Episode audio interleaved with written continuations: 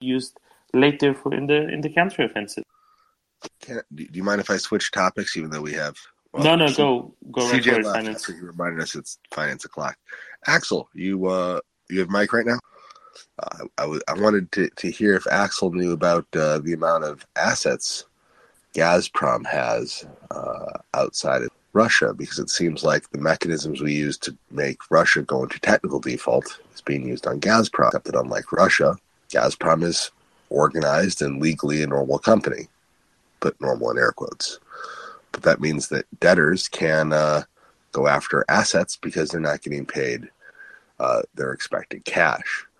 So that leads us to a court battle over how exactly is this going to happen because uh, I don't really know if our legal systems are meant to uh, say, hey, the company tried to pay you, but they're under sanctions for being uh, part of the evil empire, so that's not going to work.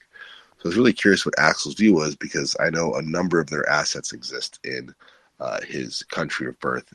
Sure. My understanding was was it not that um, Germany nationalized Gazprom Germania? Some uh, They d- yes, they did. Sorry, I, I didn't hear the whole question. I just received another call. I apologize. But yes, they nationalized that. Actually, they put it under te- not nationalized. Sorry, they put it under temporary administration until the 30th of September. Oh, I said, given that currently uh, we're we're sort of in the grace period now, but uh, it looks like the uh, Western uh, financial powers are using on Gazprom the same mechanisms we use to force Russia into technical default, except Gazprom's a company. So debtors will now have claims on Gazprom assets outside of Russia. Obviously, the Russian courts won't care. Um, so, what is the? Uh, do you know anything about the uh, distribution of non-Russian Gazprom assets and oil facilities, oil transport, etc., and how you think courts might touch that, given the sort of wild west and differentiated nature of the the case? Well, that is a very good question, especially because I don't have a perfect answer for it yet. Um, I've been looking at this for some time, as you may remember from one of our discussions, and there are a number. Sorry, heavy duty rain here just now. And there are a number of uh, assets which uh, Gazprom has in the West, and all of them uh, should be challenged. But for that, you first and foremost need to, um, for, you have to have a motion of seizure, and you have to have a reason for seizure. Uh, if that comes to bear, then it works because Gazprom is considered to be a GRE, a government-related entity. And out of that, and I think this is what you're leading at, out of that, um, one could construe the case as a GRE that their assets are up for grabs just as well because of the technical default. Now, it's not that easy. And uh, Can, can I go more? can't- Can't they go boring Sure. with it though? Right? Well, why do they need all this GRE stuff? If they're if they if they default and I'm a debtor, then I can go after assets. Period. Right? Or do European they courts do this differently? But they have no, no, no. That's absolutely right. But they haven't defaulted yet, to my to my knowledge. Th- that's coming up in the next week or two. Like we will Yes. be talking about this on space when it hits. So that's Yeah. this is like 100 percent, not 100. Nothing's 100. This is 98 percent coming down the pike unless some kind of crazy deal is reached or the Russians like all of a sudden do the right thing and march back to Russia where they belong, where which none of us thinks is going to happen. So right. Yeah. So yeah. So unless that happens or some kind of crazy deal is reached around natural gas in Europe, which I guess anything's possible, like 98%, that's coming down the pike. Gazprom will be in like the next two weeks. So we're going to be there. Like this will be, this will be uh, me having all sorts of fun and us drinking to Gazprom in default because there's no way that works well for the Russians. I agree, absolutely. I mean, and I also uh, share your opinion that Gazprom will not be able to avoid that default. And then you have to be quick, which means you have to have money in order to sue them, and you have to have the the commercial acumen and uh, capacity. This should all be prepared already. I, I would hope. I mean, Citibank is the agent, so there's nothing the Russians can do. Again, it shocks me that given that it was clear that really high up in the Russian administration, they knew that they were planning on this horrific war. And despite having the kind of financial acumen that they should know better, because I know better and I'm not as good as some of their top people, um, how all of their bonds have foreign agents. Like this isn't a problem for them if Sberbank is the agent on all of their bonds, but they're not. Yeah, but- these but are by city and Yeah, no, no, of course, but they couldn't be. Sberbank is uh, does not have uh, the license for such operations for uh, being a trustee. They don't have that uh, capacity, neither neither in London nor anywhere else. there's not a single Russian bank that can be an agent on a bond. Not obviously No. not now, but before this. Not one launched in New York or London. Exactly. You not in the London market. That's the whole point. London has no problem with foreign banks launching stuff there. It's not that That's not true. No, no, no, no. That's not true. There are different licensing, uh, uh, different licensing operations under the FCA, and uh, you have different, you have restrictions as to what you can offer. And if you want to be, for example, a trustee for a bond, not only do you have to be market credible, but you actually have to have the the license in that regard as a credit institution with full licensing capacity for that. So. Uh, State Street, Wilmington Trust, the likes, all of that had this issue in the past. They did resolve it, but typically you end up with one of the big trustees. And uh, you need to be, a, if, if, you want to be an acceptable payment agent in the London market, um, you better be someone big. So then you end up with Barclays or Citibank or the like. Is there a list that Axel, do you have a list I can go look up for everyone who is available in the London market? I'm really curious to go just see literally Oh, list. yeah, it is definitely available. If you go to the fca.co.uk or, sorry, gov.uk, uh, FCA, uh, that's where you should go. You should uh, be able to look up all the credit institutions and their various licensing capacity. I don't- think that you will find any Russian institution there which has the respective lic- licensing at hand. And with that, I have to step into a lunch meeting. I'm, I'm sorry. I have to take these damn you, dogs with me. Yeah, I'm already carrying the dogs with me, so there you go. I will ask some questions of finance because I'm very curious. So, finance, wh- why did you say, you know, the, the Russians are screwed because City is the agent? What what does the agent have to do with it? Is it about the legal? Um, uh, what should we say? What legal legal area? Is yeah. I, I need I need to make my I, I actually wrote a me being me, I wrote a lovely post on this to explain it with a nice little graphic, and then of course I never published it so everyone could read it because I answer this question like every week. Um, uh, so you pay a, the way a bond works, right? So loans is you deal directly with your bank. Bonds are tradable instruments because there's this problem where like if you owe your bank five hundred thousand dollars, you have a bad problem. If you owe your bank five hundred million dollars, your bank has a problem. So when people need to borrow huge amounts of money, instead of one bank taking all the risk, they issue a bond so lots of people can buy that bond. And then that bond is traded, right? Like you can trade bonds the way you trade stocks, give or take. There's some differences, but the gist there. But because bonds pay coupon all the time, someone has to be the holder of record of um, that bond and they have to make sure that sort of you're following what's called your covenants because uh, there's all sorts of legal language in bonds to make sure that the people who made the loan don't get screwed part of my you know nice technical financial term to explain things so you can't do things like issue a bond and then like sell all your other assets so that the people who you just gave, who gave you all the cash get screwed right? Like bonds stop you from doing that. That's in the legal contract. So um the agent on the bond is the person who does the simple work of like holding the bond and making sure that all the payments go out to all the people who hold the bond on the day that payments are due, coupons are due, and that's called the trustee on the bond. Um, this there is a fee for that, but it's incredibly minimal. Like that's that's that's not a big part.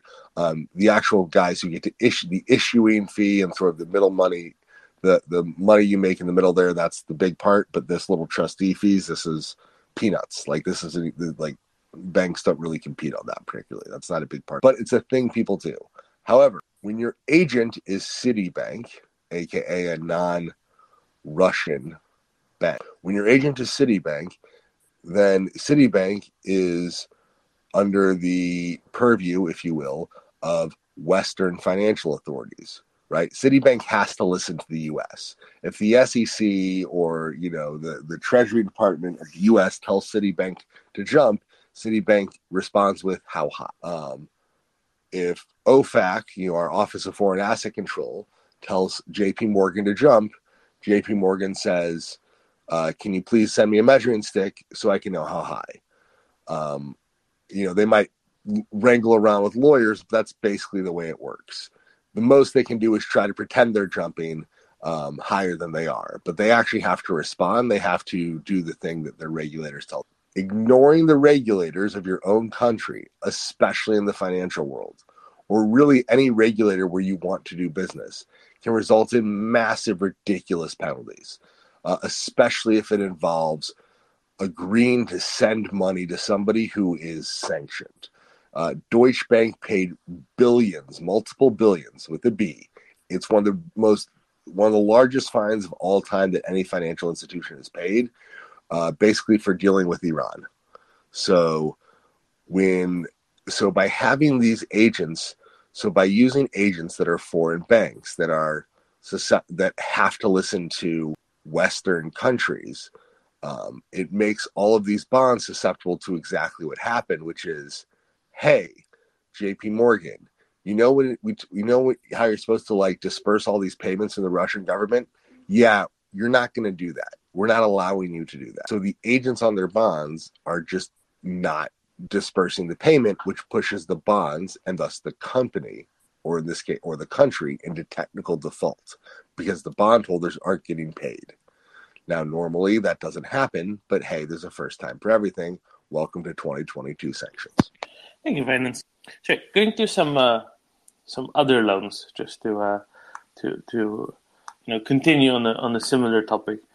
So, Kommersant, that's the um, what should we say, the uh, uh, Russian equivalent of the Wall Street Journal, Financial Times kind of paper, is saying that uh, the down payments for uh, mortgages in Sberbank in Russia went from somewhere between 20 to uh, 15 to 20 percent of the value of the mortgage up to 35 percent. Uh, you i loan you you want to buy a 1 million ruble house which think would be about 200000 it's what 7 rubles to the dollar i can't remember the conversion rate let's check this out I really should know this. About 60, 60 rubles to the dollar. Wow. 60 yeah. rubles. We're up to 60 rubles to the dollar. Okay. So you want to buy a 10 million ruble uh, house. Okay. Um, and you have to put, and let's say you have to put 10% down. Okay. So then I loan you nine, 9 million rubles. You put down 1 million rubles. Now, uh, I'm, my mortgage, if I'm a bank, is secured by the value of your house. So if you stop paying me your mortgage, I take over your house I sell it and I hopefully get my money back. Um, if I can't get $9 million back, assuming you missed the very first payment, then I'm out my money and I'm hosed. Uh, now, in the case of Russia, in the case of sort of any bank, margins on mortgages are pretty small. So, you know, like there's 6% mortgage like for instance, here in the U.S., the mortgage rate is now up to five and a half percent. It was three, um, and then there's all sorts of costs underneath that. So call that another half a percent to a percent. So the rates are pretty small, which means they can't have many defaults and still make money if they actually lose when customers default. So banks have to be really careful about getting enough money down that they don't go. Um, Russian banks are still banks and still don't want to go broke. So when you're really worried about, say, your housing market collapsing because there might be a few economic problems related to a genocidal war your leaders have started, and any part of your economy that isn't part of the military industrial complex is uh, uh, how to put this in plain English shitting the bed. That's the term I'm looking for. Shitting the bed completely. So if that's what's going on in your economy, then if you're a banker in Russia you might be concerned that your clients might start defaulting uh, on their mortgages. So you will raise the mortgage rate. Um, and when you raise the mortgage down payment, you are swinging a sledgehammer. Normally, banks don't like to do this writ large. And there's a reason why, in most countries, the mortgage down payment is a regulated number so you don't have banks in good times doing a race to the bottom where when things are good they all try to lower the down payment amounts like we saw in the subprime crisis where sort of everyone races to have the crappiest loan so that they can get the most crappy business. Um, so often that's regulated. But when you raise that number you're really taking a, a sledgehammer. If that number raises countrywide, you're really hitting the housing market hard because you're you're changing the affordability for a house. So if I need if I go from 10% to 15% down in the case of that house before, instead of needing 1 million rubles down payment to buy a house, I now need 1.5 million rubles down payment to buy a house. And having to save up 50% more to purchase your first house is a pretty big number. And that has significant knock on effects to when and how people will buy a house and thus how much construction goes on, how many mortgages are lent, etc. So that's that's sort of the effect of what you hear when you see rising uh, mortgage down payments. Um, it is not a shocking thing to see from a country that Ministry of Finance is not has a relatively dour outlook on their economy overall, and whose economy, as mentioned earlier, is having significant internal dislocations and struggle. So basically, means less demand. Um, what what other consequences will this have on the let's say the rest of the economy? Um, I will. If this was the U.S. or the U.K., it would have massive external knock on effects because housing is such a big part of our economies and it affects so many things overall. I'm just not sure if the same can be said for Russia or if the same can be, or if there's huge regional differences I'm missing. Like Russia could frankly use significant housing investment, especially provincially. Like a ridiculous percentage of their population lives without, uh, and like, you know, sort of basic in you know industrial era amenities.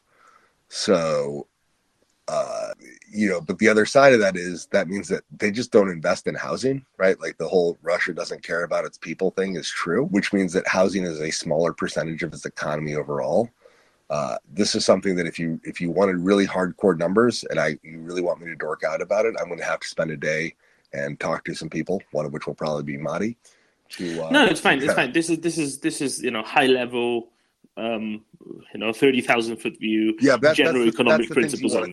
Yeah, right. The things you want to think about is the fact that like because Russia doesn't invest in housing as much as other countries do overall, comes with having a much smaller middle class because they don't like to empower people to begin with, um, and so the middle class there tends to be the people who are taking advantage of the corruption at the appropriate levels to their superiors and know how to keep their heads down for the most part, etc.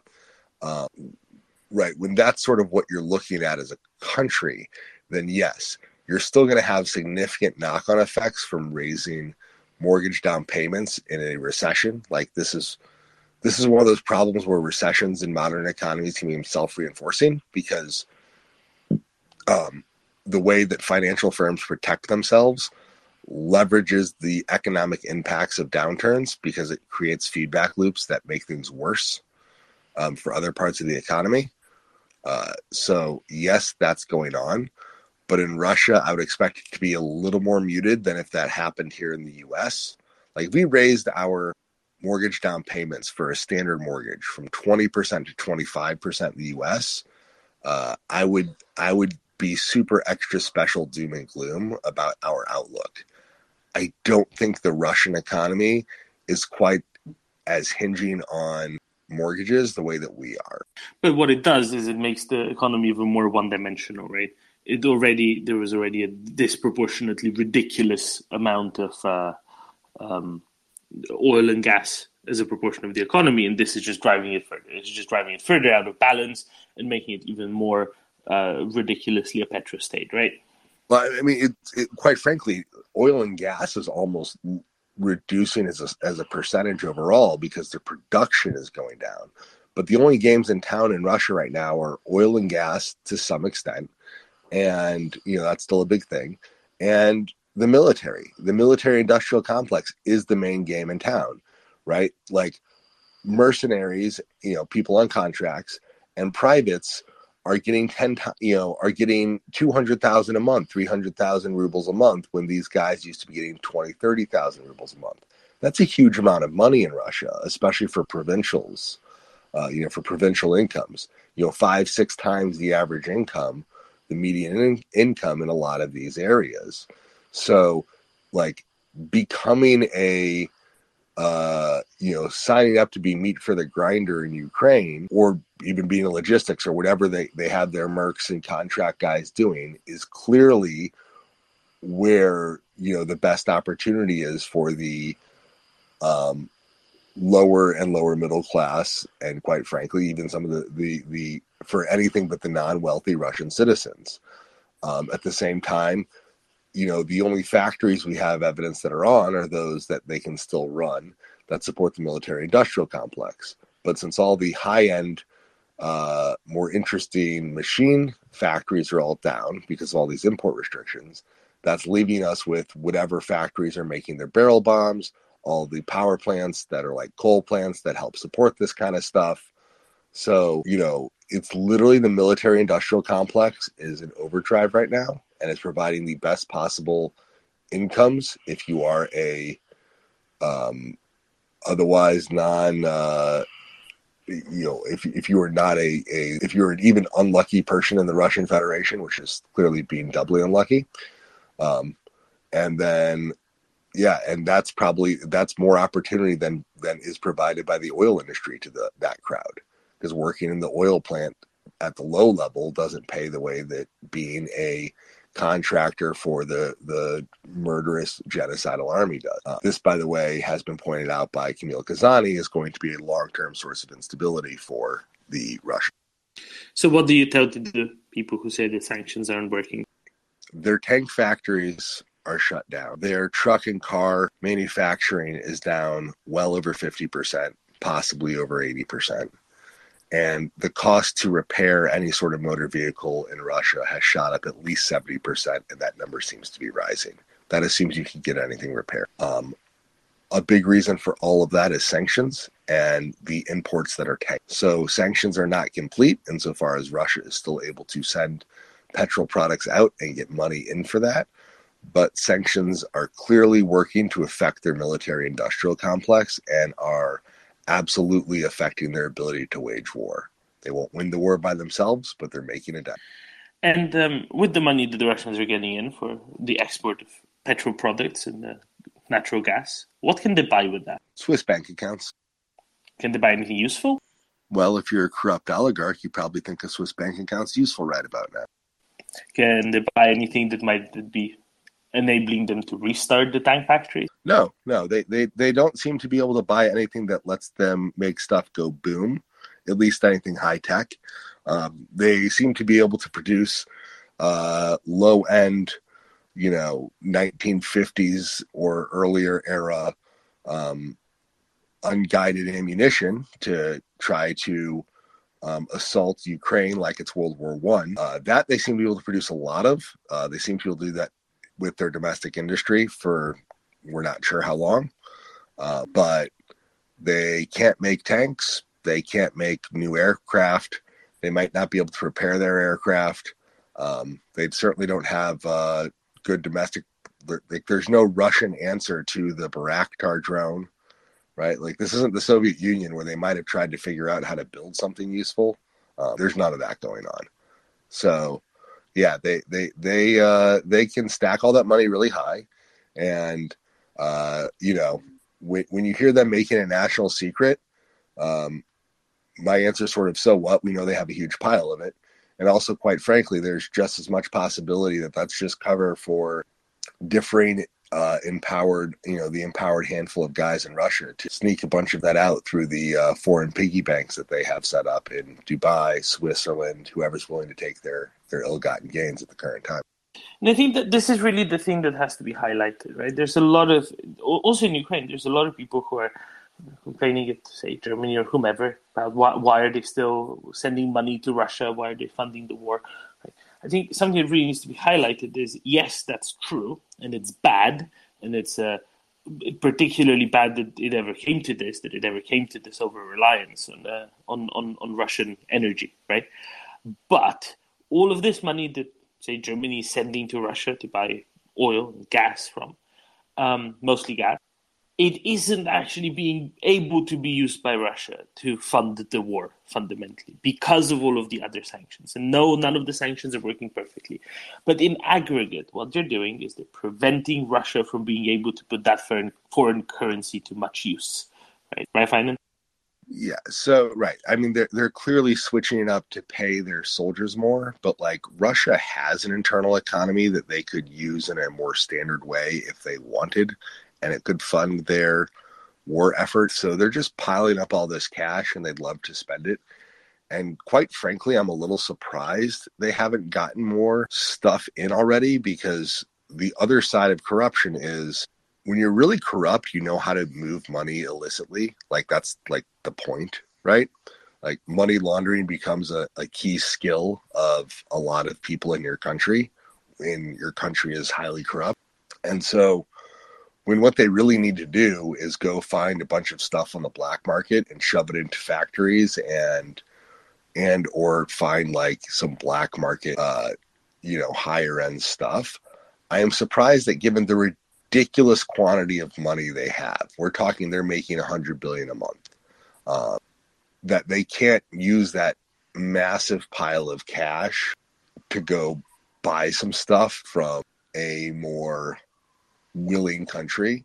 Like I'm surprised they haven't even gone to like India is willing to sell whatever to them, and technically they're not sanctioned. So I'm surprised they haven't gone and just bought say every Tata truck they can because they need like trucks for the logistic train.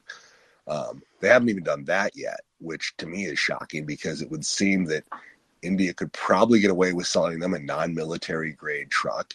Russia absolutely needs every light truck it can get its hands on, as seen discussed by everyone who ever talks about logistics in Russia and the army. And they don't seem to be doing it unless somebody tells me I'm missing something. Like we're seeing all sorts of ridiculous things show up for Russian, uh, you know, on the very fringes of the Russian army. But they're not like going to people who will sell to them and buying like every car and truck because probably they're too racist or something. But like that's where, like that's sort of the obvious thing. Like they don't need the best trucks, but they need something that drives that like you can basically fix and like and you know maybe it's because Tata uses I think Tata like a bunch of the Indian guys use Isuzu motors, um, but like anything that's that's native produced Indian car or truck they could buy. I'm not sure if India has any non has any cars or trucks that have no technological import engines, but if they do, they should just like the obvious place like go buy them all just to try to reduce the the logistical constraints. But we're not even seeing that. So I, I really don't know what the hell they're doing with that fat pile of money other than like trying to send it to somebody Swiss bank. Thanks, Finance. Uh, let's go to Nina and then let's go to Thanos. Nina. Thank you, Domen. And I'm listening to Finance and I'm thinking, oh gosh, I hope no Russian uh, person is here listening to all this good advice. like, uh, yeah, uh, like what they should do. Um, uh, Actually, when I see Verlaine here, I just want to ask Verlaine, hi, say hi, and how are you, and how are, from your perspective, going there in Ukraine? Um, hi, Nina. hi, guys. Hi. Yeah, I think there's a little bit of a delay. Uh, it's good to see you all as well. Uh, greetings from Kiev, I suppose. Uh, they're overall, uh, I mean, we're just staying hopeful and doing whatever we can. Like there's no changes to this situation, even though the situation on the front line keeps changing rapidly.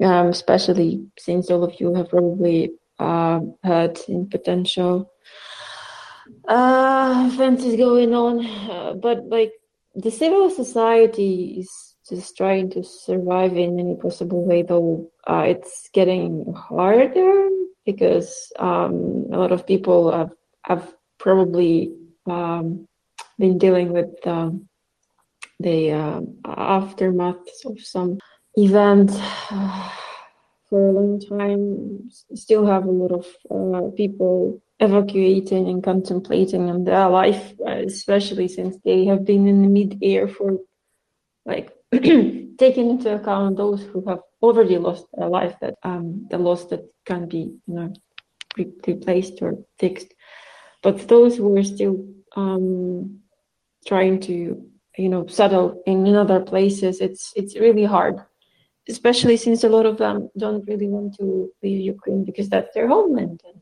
they have the right to do so. Um, they trying to fit in the society and community and still like trying to find their way in this life.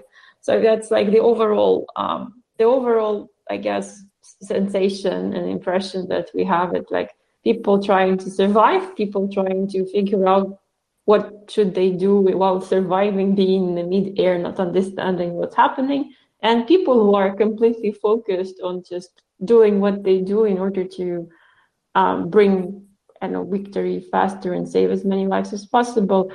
But those who are usually in the mid-air, they are mostly focused on you know preserving their kids and uh, old ones, and that's what they also do to help to save Ukraine and Ukrainians as a whole. It's it's it's it's it's a progress. It's uh, it's kind of like situation no change, but all the changes at the same time. If if you can ask something more specific, because that's quite wide. Yes, thank you, Ferdinand. Uh, I'm thinking of those people who are fleeing, for example, from. Uh, more eastern cities, uh, and if they don't want to uh, go abroad, uh, uh, how much capacity do you have, like to give them like some kind of shelter or homes or or whatever? Are people like opening their own homes for for other people to to stay there, or how how does it look like? Thank you. Well, um, it's almost the same like it was people are opening their houses but at the same time um, you you have to understand that um, a lot of people don't really know how to live uh, being hosted so they want to find their own like place or apartment even though it's being um, you know shared with a lot of other people but it's something that they kind of like rent or have um, like we do accommodate people who are coming, yes, but at the same time, we don't have enough places, and people just generally want to get back because they don't feel like being at home. This is the general idea. I completely and, understand. And Verlaine, correct me if I'm wrong, but a lot of sort of tourist capacities in the west of Ukraine, right? have been opened up for IDPs as well. Uh, for example, sort of mountain resorts in, in the Carpathians and the like. They do, but people at the same time understand that they can't live there for the rest of their lives. So they already figure out a plan. Like uh, IDPs who have uh, decided to leave uh, homes uh, in, for instance, from the eastern part of Ukraine, or some who kept going back and forth, they kind of felt at the same time that it's like it's temporary, yes, but there's nothing more permanent than something temporary. For, forgive my philosophy. And and now they're contemplating like whether they should like settle down here or move further or or like um, just recall what was done in their life and start to move on but at the same time they keep being dragged back because they know that there, for instance, some of the houses haven't been destroyed yet. It depends. Thank you, Ferdinand. And I'll, I'll, Thanos just dropped. Um, I hope that whatever technical difficulties he has, we can uh, resolve quickly and get him back up. But in the meantime, I will ask you about, you know, this isn't the first time Ukraine is uh, having to deal with this, right? It's not the first time that Ukraine is having to deal with a large number of people who are this internally displaced. Because in 2014, 2015, there were you know, hundreds of thousands and millions of people who were already fleeing from Crimea and from the east of Ukraine to be in, you know, legally Ukrainian-controlled territory as opposed to the occupied territories in the south and the east. Um, so has let's say has has the Ukrainian civil society learned a lot from having to go through that eight years ago, and did that help perhaps with uh, let's say helping people who were fleeing from the east of Ukraine and the south of Ukraine now? Um, they're not the strongest survives, but the most capable to adapt. Yeah, um, I, I, I think yes, in a very strange and odd manner, if you if you might say so because um, the war, which has been ongoing, it has made us tougher uh, to some extent. Uh, we we do know how to um, cope with some events. Well, to some extent, we do have uh, coping mechanisms, and we have like already, um, I'd say, developed structure of uh, who can like who can be addressed, where where to uh, to reach out to, and uh, overall, as a, as a civil society, we have uh, have been, I guess, bonded in, in, in the matter of survival because we've been yeah. Uh, that, that that's why at the beginning of the full scale invasion, we, we were terrified, but the, the foreigners felt that they were even more terrified than Ukrainians to some extent. But we were like, guys, we, we've been here, like we, we have already experienced it to some extent. Um, that's why we sometimes might look like we have, I don't know, tough, tougher skin uh, and um, uh, elastic heart. but no, it's just um, it's just how the um, ev- evolution works, I suppose.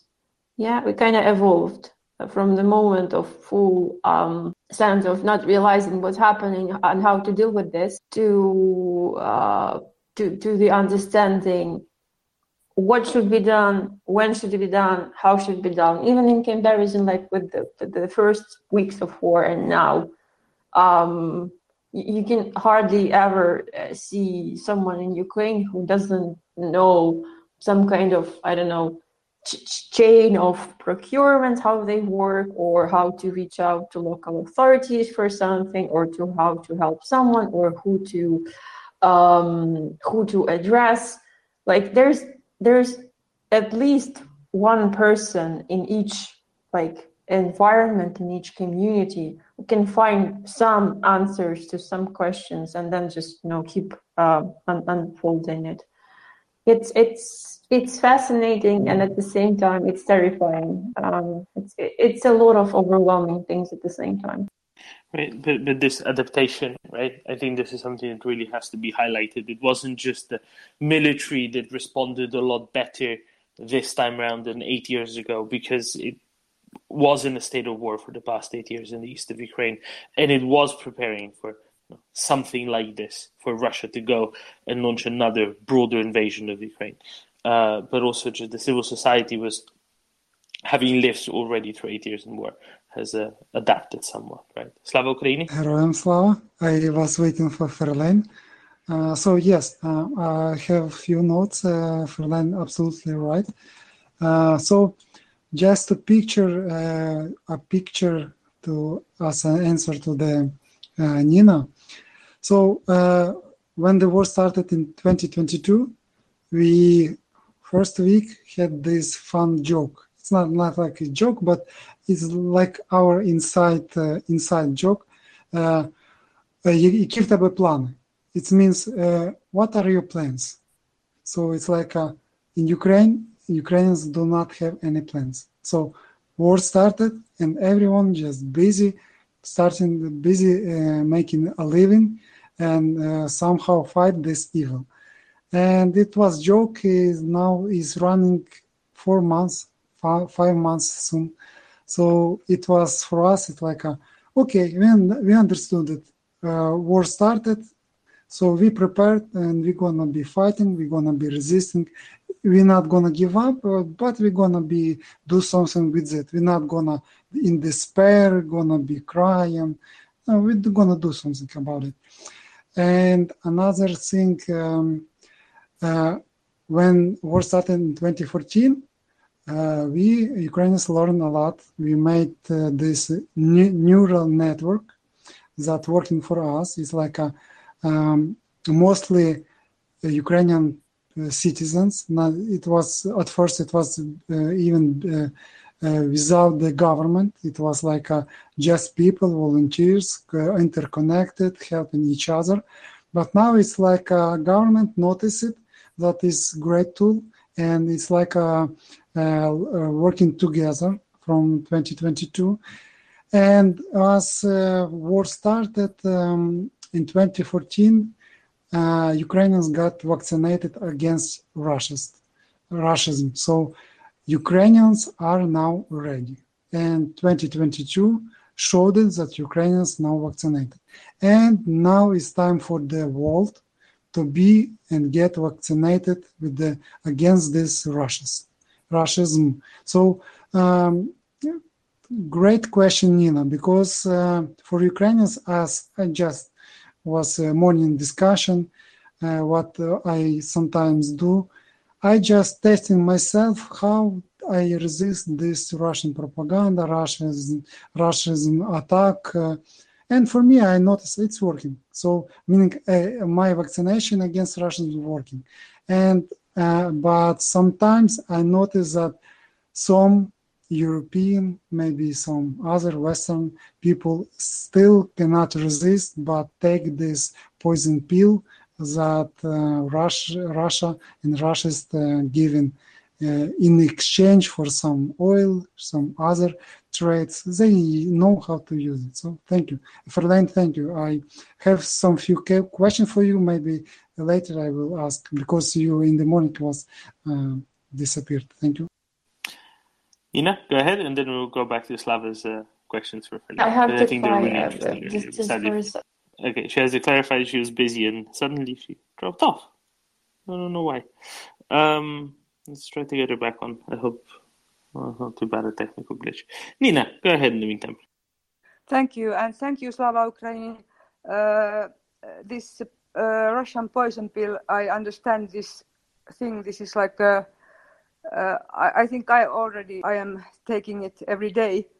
Uh, and uh, the first days, of course, taking this kind of poison pill is very hard. And uh, what then, um the thing is that uh, I uh, actually started to uh, from being like a completely in a like a anxiety and not like helpless, not doing knowing what to do. I started to just to do things, and this poison pill is not uh, working anymore so well. So it means that uh, as much activity as I can put out and help Ukraine in different ways, it gives me more strength, and the, the poison pill is not uh, poisoning me anymore that much. I am completely aware of all the propaganda. I am uh, not letting it uh, uh, like uh, throwing me out of any kind of balance. What Putin is saying, I'm just laughing at it because it's like ridiculous, all those things.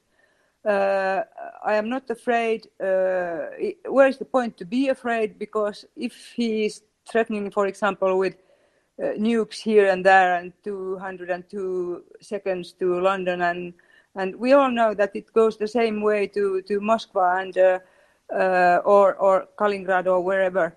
Uh, and if they start nuking, we are fucked anyway, everybody of us. So where's the point being afraid?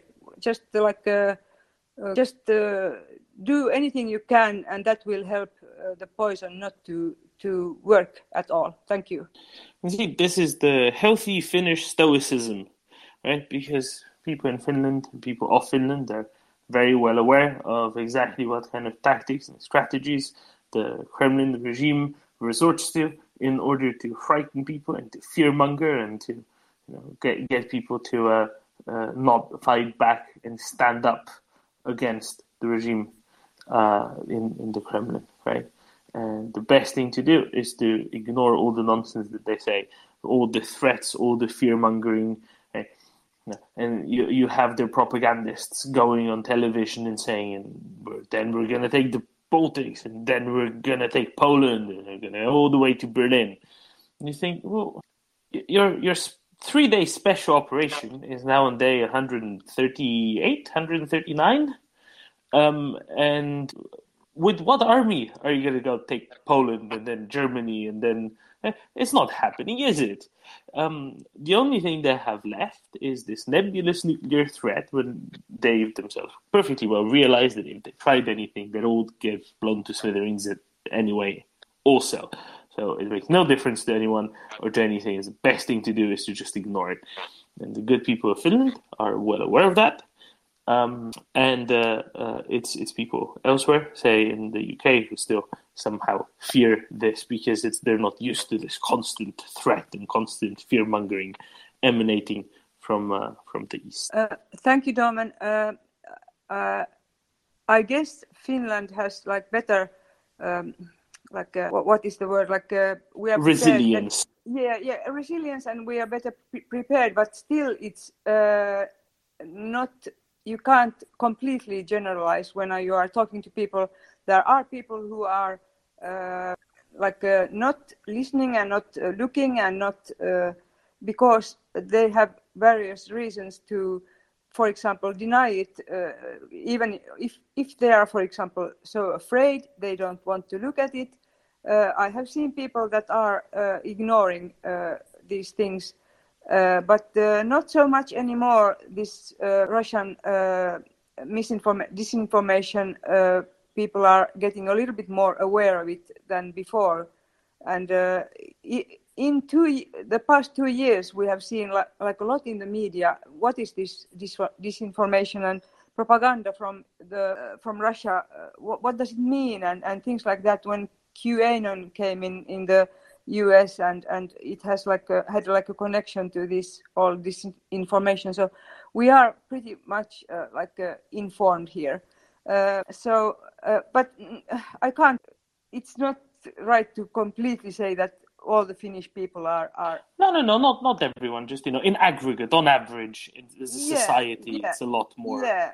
Used to I'm it sure and, and ready and stoic. That that that's what I meant. Yeah, in that sense, you can say because uh, of course, when we look at, for example, France and and Germany and and uh, how the people react and uh, how the le- leaders of the countries react, so uh, of course there is a difference. Thank you, Nina. Um, finance, go ahead. Am I really looking at pictures of T thirty four World War II attack tanks coming out of wherever the fuck they were hiding in Russia?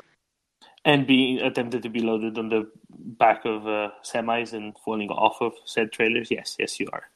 That's exactly what you're looking at. But but why? Like like what's the point? Like I, I, I think that's for some sort of a parade. It's not. Um, yeah, it's it's fine. It's it's not important. I don't think that's meant to be used for military purposes.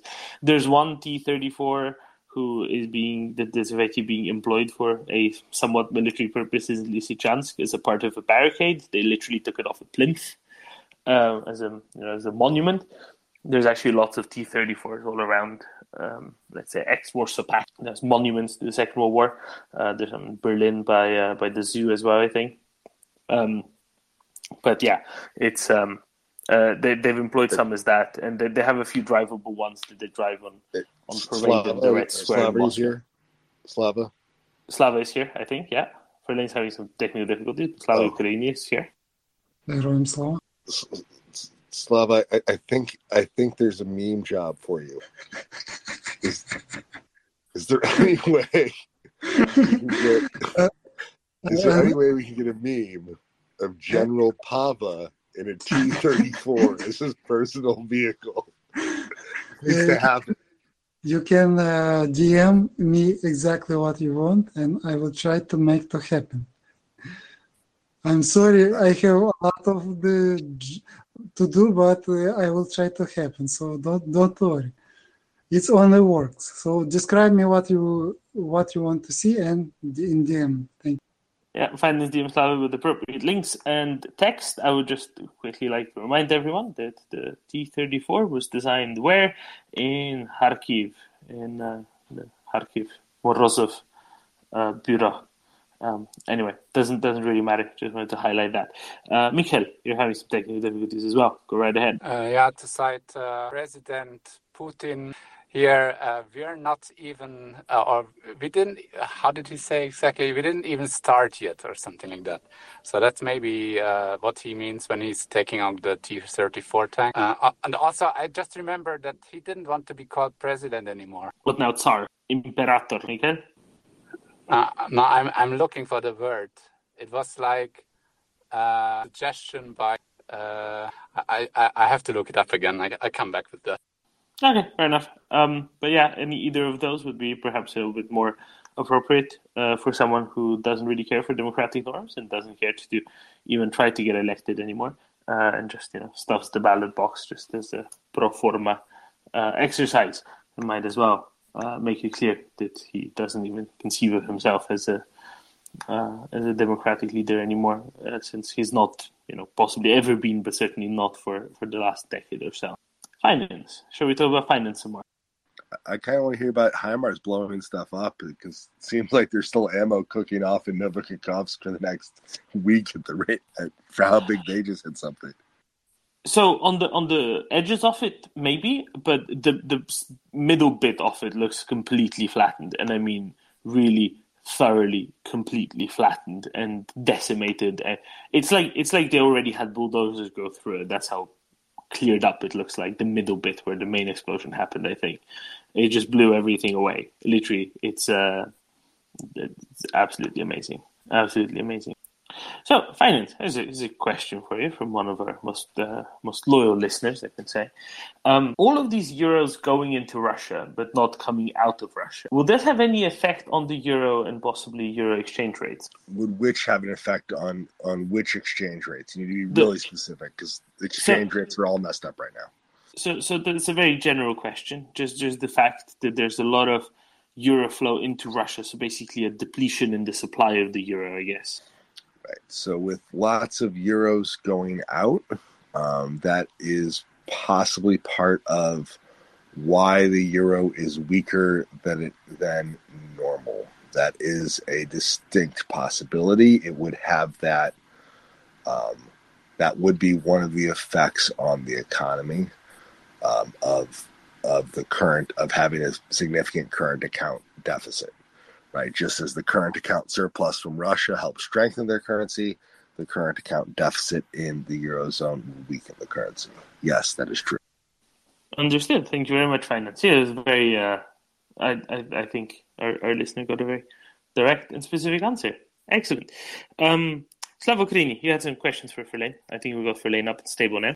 Uh, yes. Uh, how, uh, just a question I had uh, to the uh, special Kherson cat.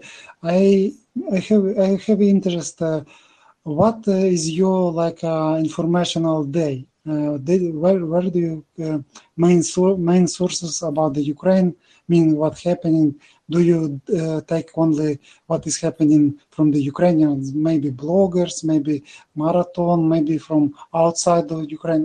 Just for me, to interesting how it is because for me it's like a um, I already described it, but uh, shortly I will say uh, started for me like a regular news, uh, internet articles, uh, mainly Ukrainian, and then uh, Ukrainian bloggers like Sternenko, Skrypin, uh, journalists, uh, independent journalists. And then I started to look outside to see how people see, uh, like uh, from outside, uh, what is happening in Ukraine. Because I like to have this balance. In, in for me, it's interesting how Ukrainians, where they, how they fit informational space. Thank you. Uh, yes, I'm here. I would like to apologize firstly because uh, some of you has probably noticed how I vanished. Um, that was like an emergency situation somewhere in the middle of Ukraine. Um, yeah, everything is good to go, and I had some sort of technical issues. Uh, so if you don't hear any one of us, uh, or there's like uh, breaking up, just um, reload your application. I assume. Um, I, I'm more of an exception than a rule, I would say, because my morning starts with the voice records of people who I know and their personal experience and what's happening in their unit or in their direction. Um, then I, uh, like, if, if I'm not with my parents, and I'm not right now, I usually start uh, browsing through Ukrainian newsfeed and then comparing it what's happening with the English speaking community. Uh, usually I'm, I'm, finding some inconsistencies or discrepancies. That's how I usually roll. Um, uh, then I watch some of the footage from Ukrainian, uh, not bloggers, I wouldn't call them bloggers, Ukrainian journalists who are in Ukraine who are outside as well because they have some connections. Then I go to the foreign journalists and the reporters who are in the front lines, and I uh, I deem them credible enough um, or I start looking at those journalists who've been to the places I've been to or people I know. And uh, but it, it's different, for instance. But but that's just you have to understand. I'm exception because I am a military interpreter. This is the point. Um, the, the rule, general rule, for instance, let's take uh, my parents and the IDPs who we are taking care of. Um, their day usually starts with uh, looking through Telegram channels of um,